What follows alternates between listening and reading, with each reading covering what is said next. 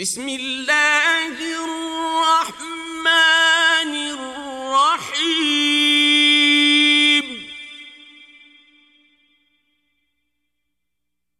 لإيلاف قريش.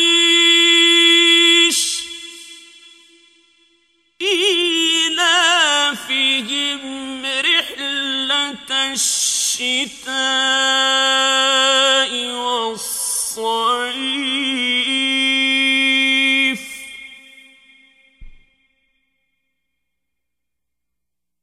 فليعبدوا رب هذا البيت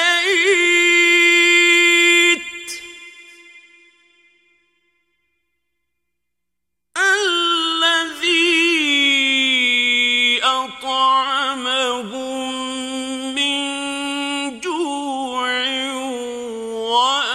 وآمنهم من خوف